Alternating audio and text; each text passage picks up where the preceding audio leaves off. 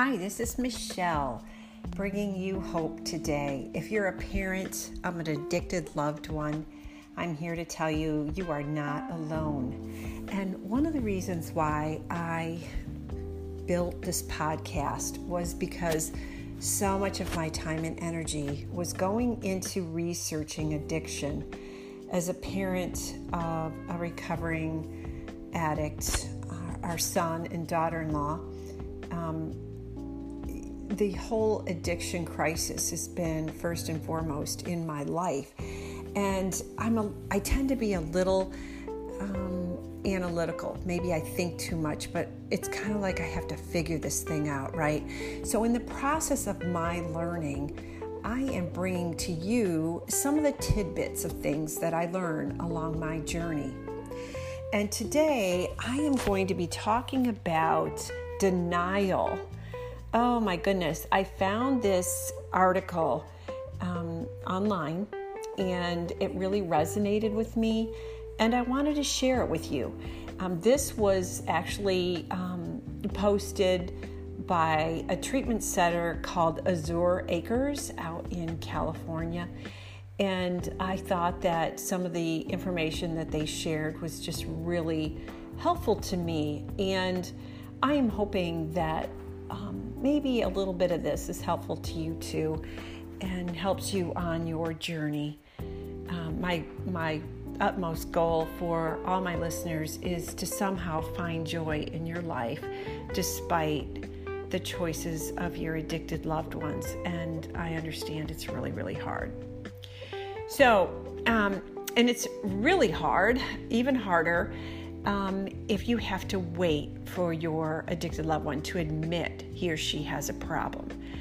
Um, and most of the time, when they're not admitting they have a problem, it's because they're in denial that child, your child, might think that addiction looks like some staggering homeless man who's in and out of jail. And if they don't fit that persona, they might not really think that they have a problem. They think, well, that's not me. I- am just having a good time. And uh, I'm doing this because I want to, right? So we don't know where our loved ones are in the denial spectrum. But if we know a little bit about denial, we might be able to understand where they are better. Denial is tricky, it has many disguises. Its number one symptom is the denial of its own existence. Addicts who are in denial don't even know they're in denial. I talked to my daughter in law this past weekend, and she's almost 70 days in recovery. And she looked at me and said, How did you do it? How, how did you get through and wait for us to get to this side? I didn't know how bad I was. Um, she saw a picture of herself when she was first admitted um, into the program, and she was horrified at um, the way she looked because she didn't think she was as bad as she was. So, denial keeps good people in everlasting blindness, destroying any chance for a healthy change. It will fight viciously for its survival all the way to insanity, institutionalization, and death. It is not threatened by you trying to beat it by yourself. In fact, it welcomes it. The last thing denial wants is for your you, your child to join with others who are dedicated to destroying its existence. Doesn't that sound so devilish? I mean, so I thought it was interesting. Denial starts with the D, and so does the devil. And I never used to be one to really think much about Satan and the devil, but I have to tell you that on this spiritual journey of mine and of my children, um, I think that the devil is kind of like denial. It um, it hides and it lurks in there and um, stops people from welcoming a healthy change. So there were pieces of this article that I understood and pieces I didn't. So um, I, am not going to sit here and and tell you that knowing this is going to cure your child, but if we can better lead ourselves, then we can maybe better lead our children, and knowledge is power. So maybe by understanding a little bit about denial, we can help ourselves cope. And um, I think our kids always look to us to lead them, even though when they're in denial, they might not realize it. Maybe post recovery, they will see that. So, most experts in the substance abuse field say that there are different types of denial and different stages. Today, we're going to talk to our son's counselor about what stage of denial he thinks our son is in because um, they can still want help and still be in pieces of denial. So we don't we don't know what that looks like, but um, we have a feeling we know. Type A denial is when a person sees, understands, and knows they have a definitive problem. But when they're confronted about it, they deny it, they outright lie, or dis- are dishonest about having one. One reason they do this might be their fear of recovery. I think our daughter in law probably knew she had a problem but she was denying it and lying about it because I didn't know this till recently, but she had been in a rehab facility years ago.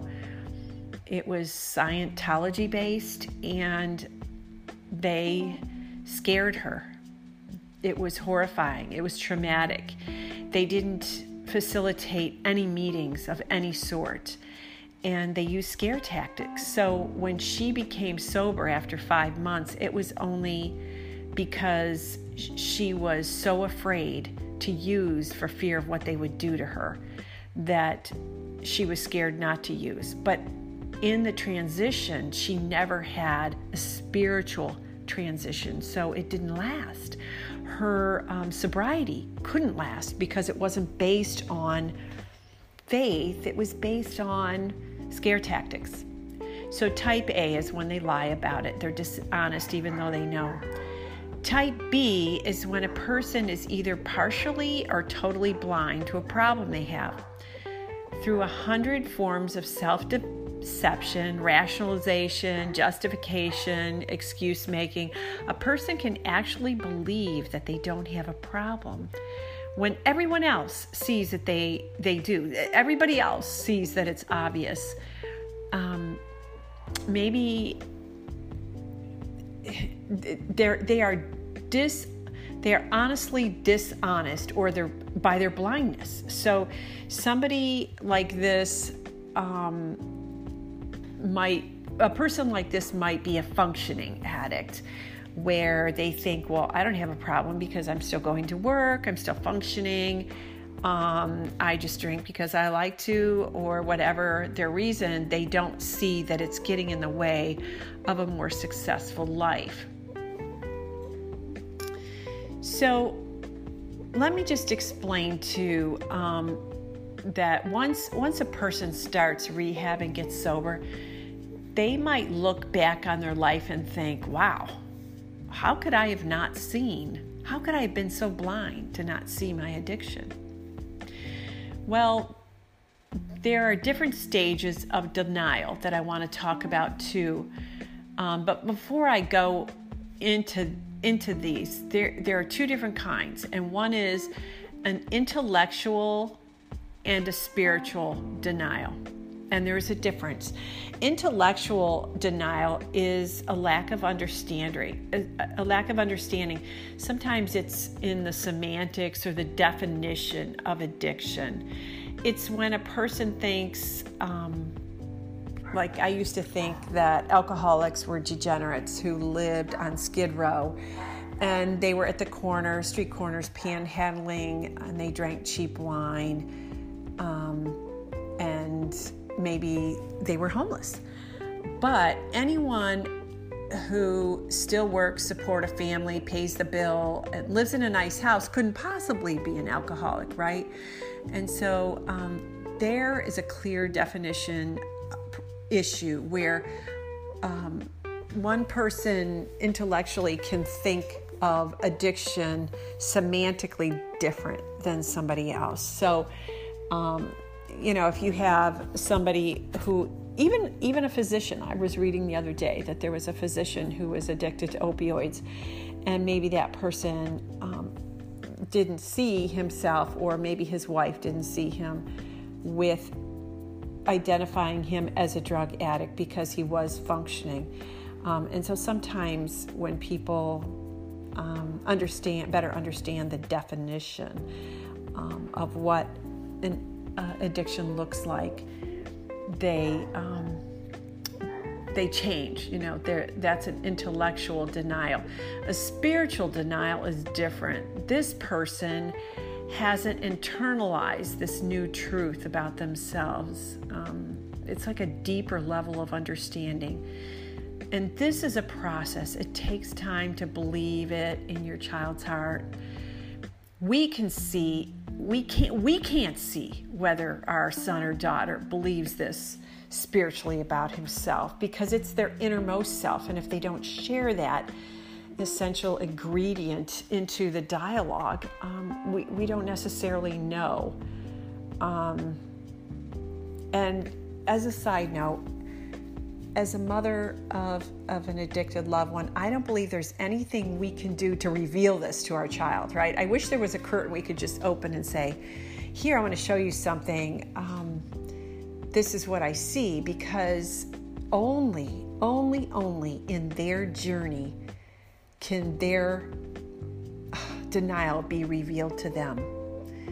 And again, it's that patience where we have to sit by and wait um, it used to be that our son would say, "Well, alcohol is not my thing, so."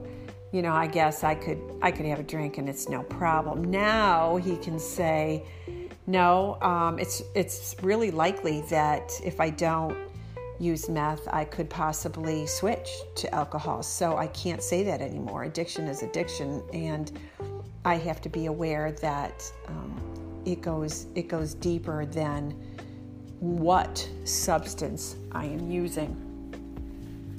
So, stage one of denial is when a person truly does not believe that they have the disease of chemical addiction.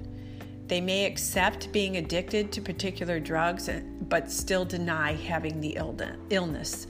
They also could deny having a problem with drugs in spite of overwhelming evidence to the contrary. Another considers themselves to be a drug abuser but not chemically dependent. They don't accept that they have an illness. So, this is like stage one. Um, and so, I think of this as maybe that child who goes to rehab because their mother or father want them to go. Um, maybe they go to escape uh, jail sentence, right? Or know that if they don't go, they're going to end up being arrested by the police. So, they don't really go they go to rehab because they know that they're chemically dependent but they don't look at themselves as if it's a disease that has um, deeper roots if you will. So overcoming stage one how can they overcome this? Um, i want to i want to ask you a seemingly unrelated question have you ever kept a log of everything you eat or drink in one day? An honest meal journal where you just don't miss a thing.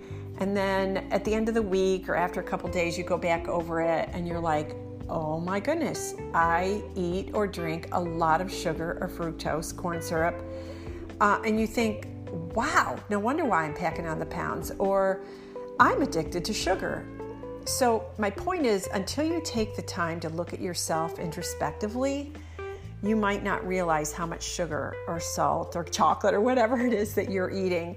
Um, for me, I like a glass of red wine in the evening, and it's contributing to weight gain because it's a sugar fix for me, and I'm I'm trying to um, come to terms with that in my own life. Where if I want to stay thin, I need to um, think about, you know, drinking more water with a lemon in the evening or something. But once, you know, it takes it takes us um, an honest journaling or honest introspect at our lives to actually see where um, where maybe we have these problems. So your son or daughter might be at different stages of denial in their recovery, but again, there's nothing you can change um, for them.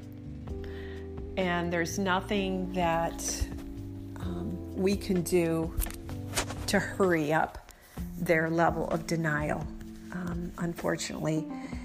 And I, I encourage you to look into this whole arena of denial so that you better understand the different stages of it. And maybe in understanding the stages of it, you will understand why your son or daughter may relapse. Um, depending on where they are in their stages, could depend on uh, how often they relapse or even if they relapse. I don't know. I don't know that for sure. I don't know anything, but what I do know is that God is putting me on this journey for a reason.